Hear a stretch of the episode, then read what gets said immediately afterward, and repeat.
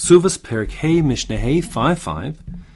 This Mishnah lists Elu Malachus Isha Os. These are the various labors that a woman, a wife, performs for her husband. Now, there's a basic machlokus in the Rishonim what this list is about. We'll have a list of seven different activities. Some Rishonim learn the issue here is these are the Masi Yadeha that we've been talking about in the previous Mishnayos. This is what her output, economic output, is meant to be. And that being the case, since we paskin, the whole takana, the enactment that her mas yadeh belongs to her husband was only um, to her benefit in exchange for her being provided with mazonos, food, clothing, etc. So she is allowed to say, I'm not interested in you providing me with food and support, and I'm not interested in making any economic contribution to the family. I won't perform any of these things. And she'd be entitled to do that.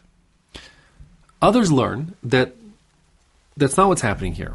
This is simply talking about the basic home economics. There's a division of labor in the household. Certain labors are expected to be performed by the husband, and ultimate responsibility falls on him. But the wife has to perform certain tasks, and those are considered to be woman's work. Um, certainly not a, a, an idea that's that's especially palatable um, to modern sensibilities um, necessarily um, in certain circles. But notwithstanding, that's what the Mishnah has in mind here: that there are certain um, categories of work which are expected the woman, for the woman to perform, and these are considered to be specifically a woman's work. And the issue here is actually um, economic, and a woman's expected to pull her weight, and therefore, if it has to get done, she's the one who's expected to do it. Now, the Mishnah will make it clear that uh, so I should say the Shulchan Aruch Paskins brings both shitas down. Okay, both those approaches.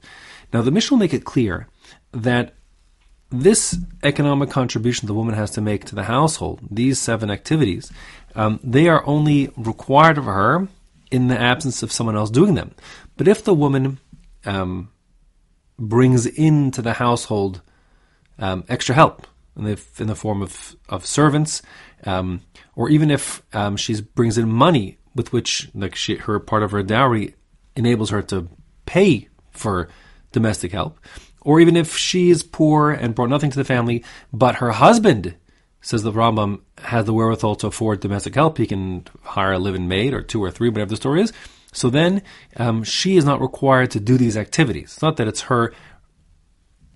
The, the, demand is on, on her per se. It's that it has to get done, and she is the person to do it if there's no one else who will do it instead. So that's um, what's going on here in this Mishnah.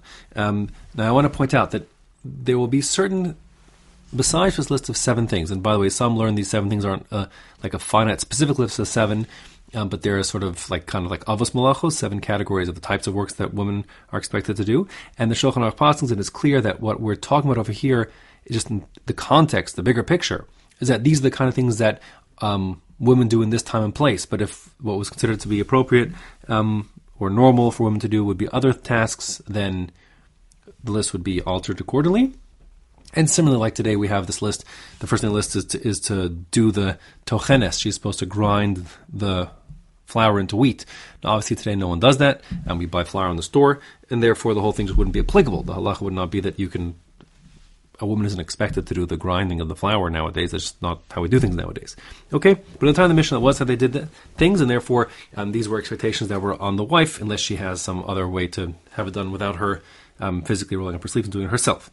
Um, so, in addition to this list of seven, like I was saying, there are um, certain, like there's certain, like I'll call it very light um, work around the house, which, anyways, um, she's expected to do regardless um, necessarily. We'll see more of it, you know, in addition to these things, I should say. So that would be kind of like, like I'll call it light housework, you know, light tidying up of things, um, as well as like say, you know, if her husband calls from upstairs says, "Oh, honey, I forgot my drafting pencils downstairs. Could you bring them up to me?" You know, bringing stuff from place to place, as Rashi explains, and that kind of thing. So that, that kind of light work, we're not even contemplating. Of course, she's supposed to be helpful, like he's supposed to be helpful, um, and therefore that's part of that's part of the uh, part of the expectations. Um, in addition to those kind of very light activities which aren't even mentioned, there are certain activities which aren't uh, a woman's work per se, but rather a wife's role. In other words, we have to differentiate between, I'll call it economic production, which is what we're talking about here in our Mishnah, like her role in terms of the economy of the household, and what's got to do with more um, social or personal issues. In other words, there are certain things which are expected to um, be sort of um, things that a husband and wife share that are expressions of, of chiba, of affection, of intimacy, and therefore um, it's certainly not considered appropriate for other women to do it for even like other servant women, I should say, to do it um, for the husband. It should be done by the wife, not because he could demand it of her, not by rights she has to do it, but because it's like almost like Eitzatova is good advice. She ought to do it because this is what engenders, um, you know, the the closeness and sense of um, of affection that that's uh, important to have between a husband and wife. So um, those items specifically are listed include um, Mazigas Akos, pouring him his cup of of, uh, of wine, um, as well as uh, like sort of like uh, call turning down the bed sheets, if you will, turn down the, the, or you know putting a blanket on him, um, but we'll see more about that in a moment, um, as well as um, washing his hands and feet and face, which was customary in time of the Mishnah, uh, would be done by uh, by somebody else, and it should be done by him, by excuse me, by her. Um, again, because these things are very personal and affect like a, a chiba, like a, a, certain endearment between him and her, and that's why um, those categories of things um, fall on the list of harchakos um, that kick in, you know, when the woman's in nida and so on, because you don't want that sense of affection to be um, developed at that at that time. So, with all that said, now we'll list these these seven categories of work um, that a woman is expected to do as part of her economic contribution to the household. These are the things that a woman does uh, for her husband as part of um, pulling her weight in the house. First of all, tochenes. She grinds. That means she. If we're talking, the Mishnah has in mind the picture of like a hand mill. So you're talking about you uh, something you grind by your own hand. You feed in like wheat kernels. You grind it by hand, and out comes flour.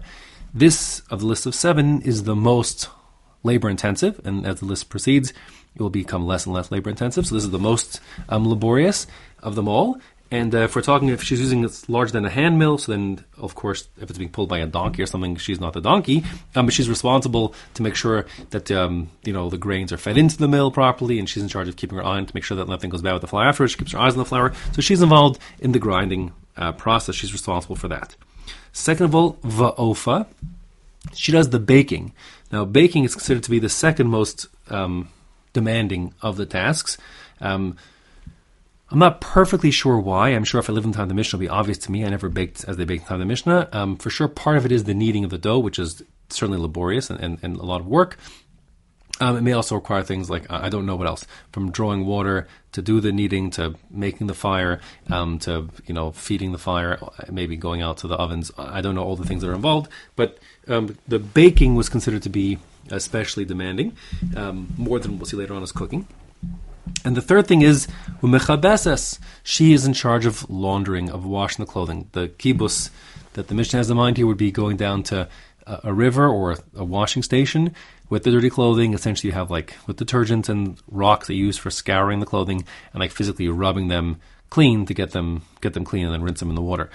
Again, it's a lot of labor, it's a lot of scrubbing, it's a lot of hard work. Um, it's less so than than grinding and baking, but these three things are the from the most demanding list.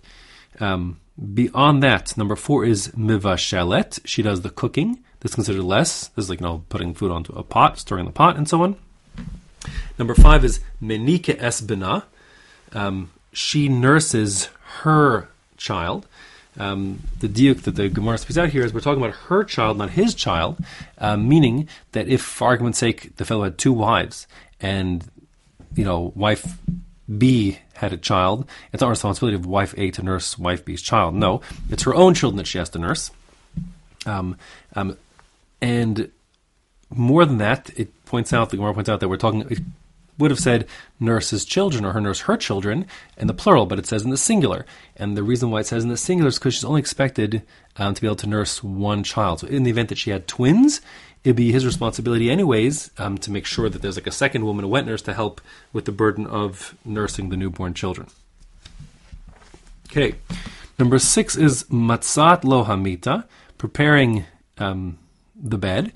Now, in the time of the Mishnah, this was more than just you know what we would call making a bed, like you know spreading the blanket over again. That's not not this. In the time of the Mishnah, they slept on mattresses which had to be redone every day in terms of arranging the pillows and mattresses. They were kind of stuffed and didn't have the rigidity and, and you know and, and, that our mattresses have today, and therefore they needed to be sort of re-prepared, re-plumped. I'm not sure what else went into keeping the mattresses you know sanitized with all the lice that went on and so on and so forth. I don't know exactly. Um, but a good amount of work was put was involved in preparing the bed. So that's uh, like a, a, laborious task, the least of the ones so far, but still, um, it's more than this other category of hatzas amita of making the bed, which is basically pulling down the sheets or putting a blanket on top. That's considered nothing at all. That's part of the derech chiba. That's part of like the, the personal stuff between him and her. And finally, number seven is va'osa betzemer, and she should also um, make the wool. Then was preparing the wool to have wool in the house, like you know, like call it making yarn, if you will. um, even even the shito holds um, that that these other these other six are are perhaps um, are perhaps like a part, part of the Maasiyah that she can she can wave. Maybe this the Osa Betsemer is different. We'll see more about making wool later on. Um, but the wool making here is the family needed wool to have their garments to keep their clothing and so on, and she was expected sort of like to prepare that yarn so it could be done. Um, and it'd be more than that if it's we're talking about a place where the normal thing is to sort of to to weave that wool. She'd be expected to do that. If it's you know to do brocading, she'd be expected to do that, and so on and so forth. Okay. Fine. Now, so those are the seven categories of, of uh, labor that are considered to be um, the wife's responsibility. If, however, she brings a servant into the household, that means like they've got she's got a full time like a living maid who's going to help. So then she's allowed to um, put some of the burden onto that maid. She no longer is required to do the grinding. The maid can do that. Same goes for the baking. And also goes for the laundering. The if they have just one domestic servant, so then that person will be responsible for those three tasks: the grinding, the baking, and the laundering. Um, if you'll ask, wait a second, how come the maid can't do all seven of the tasks? The answer is that's too much for one person. In the event you have a family of just a small family of two people, so then one woman can be expected to do all seven things.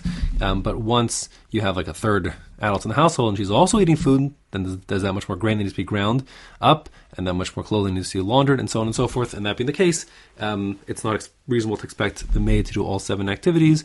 She just takes the first three, the most laborious, can be passed on to her. Again, important to point out here, it's not specifically that she has to bring in a maid or a servant or a slave. Um, if she brings the money to purchase and pay for, you know, domestic help, that'd be good enough, like meaning from her dowry. Or even if, as the Rambam Paskins, she she didn't bring it in, but her husband has the wherewithal to pay for domestic help, he has to do so and relieve her of these. Shtayim, if she brings in two domestic servants, or the equivalent, she pays for it somehow. So then, Eina mevashelas ve'ena menika es bena. So she's off the hook of two more of the seven. She no longer needs to do the cooking, um, nor does she have to do the the hanaka, the nursing of the baby. She can get a wet nurse to do it for her. Shalosh, if she brings in three servants or can pay for them, then ena mitzat lo hamita ve'ena osa betsemer. Then she even doesn't need to do like the preparation of the beds or preparation of the wool. So all the seven tasks now are off of her um, off of her shoulders, off her lap. Um, she would still be expected to do the kind of the light things that were mentioned up to now. Like I said, like you know the the light cleaning work of tidying up, straightening up the house, and and bringing him, you know, if you bring him his whatever, his pencil, or taking something, you know, envelope to the post office, um, those kind of light things she would be expected to do. But if she has arba, if she brings in four servants, so then Yoshevas Bekatedra, she can just sit on the easy chair, put her feet up, and say, I'm not lifting a finger, I'm not bringing any pencil, I'm not going to the post office, I'm not doing any t- neat tidying up, nothing. Everything is off her, and that will be the din. Um, the Gemara asks, well, why did it take to four to get there? Why can't we say if one woman and one man, two people, the woman could do all seven? Why don't we say if there are four people, then two women could do all seven?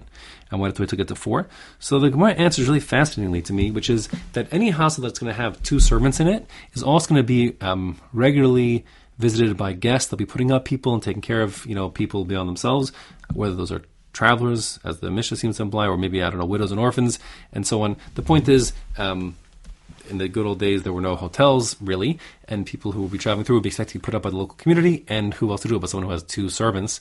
Um, and therefore, again, there's more work to be done, and therefore, not until you get four four um, live-ins are you able to the woman to say, "I'm not lifting a finger." They can take care of of everything. Okay, now, all that said, like I told you before, even though she's not doing any work, she would still be expected to do the things that are not a woman's work, so, quote unquote, but rather um, something that's between a wife and a husband. So she would still be doing mazikas akos, giving him his cup of wine, and also hatzat amita, not the making of the bed as the Mishnah describes it, but just the, the you know covering with the blanket or turning down the turning down the sheets kind of thing, um, as as well as um, the washing of him, his hands, feet, and face. That should be done by her, his wife, and not some other woman. Now, Rabbi, Lezer, um, Rabbi Eliezer, Rabbi Eliezer is going to say, wait a second. If this woman's sitting on her easy chair and doing nothing all day, that's going to be a big problem. Afilu chenisa lo mea shfachos. Even if she brings a hundred servants into the marriage, I don't care. Kofel hasos but semer. She should be doing something. She should at least be making some wool. It doesn't have to be like the full requisite amount, as we'll define later on in the Mishnah, of that quantity of wool, but she should be doing something towards the household, keeping herself busy, because shahabatala mevila de zima, a woman who has nothing to do, no responsibilities, will end up getting into trouble. Zima means uh, like lewdness. She'll get up to no good because um, she's bored and looking for something to do. And as they say, I think, but it's a Christian expression that uh, lazy hands do for the devil's work. But that's the idea over here that if she has nothing else to do, then she'll find something to do which won't be good. Now, um, Rabban Shimon Gamliel Omer, he he's not really disagreeing with him at like loggerheads. Really, he agrees the principle that um, she should have something to do, but he just takes it from a different angle, um, and I'll talk like nafkamiz in a moment. He says, "Afa mother es ishto malacha." If a person would take a formal neder that his wife should do no work whatsoever, he would say essentially, "I want nothing to do with you." Be, I take a formal neder that you and I will not have any, will not be together in the event that you do any of the household chores. So then Yotzi, then he is required to divorce her. He, that, that's grounds for divorce. She can demand a divorce if if he won't let her work. Um, V'yitin ksubas, and of course it's his, he's the bad guy, so he pays full the ksuba, even though he's he's being forced to divorce her. Shahabatala meviyelidei shiamum or shimum, um, because batala having nothing to do all day makes a person like you know drives a person to to uh, distraction, makes them go bananas. Not good for your mental health, and you can't be expected to be sort of kept in this golden cage with nothing to do. It's terrible, and that being the case, that's what Rabbi Shimon Gamliel says. He says if she has nothing to do, she'll go she'll go bonkers, and therefore no, absolutely not. It's a terrible idea, and, and under no circumstances can she have nothing to do. So that's pretty similar to Rabbi Lezer's idea before. The difference is, let's say, for example, she has what to do. She has a bridge club, she plays canasta and mahjong, so is that going to be good enough? So according to Rabban Shimon Gamliel, yeah, if she's entertained playing bridge all day, so then she's not going to be driven to distraction. She'll go bananas. She'll be distracted. But according to Eliezer, listen, still with no responsibilities, ultimately um, she'll get up to no good, and therefore that, that's worse. But uh, Rabbi Shimon says we're not choshed, we don't suspect nice Jewish women of getting up to no good, um, but certainly they have to have something to do keep, to keep them occupied, or else um, they will just, you know, the, the boredom will make them go go bananas. And the halacha is really um, like this, meaning even like Rabbi Lezer, that that the woman should be doing something, can't do nothing. It's not accept- acceptable or expected or good or healthy for her to be doing nothing. Uh, she should have some responsibilities around the house um, to keep her to keep her uh, keep her engaged and invested.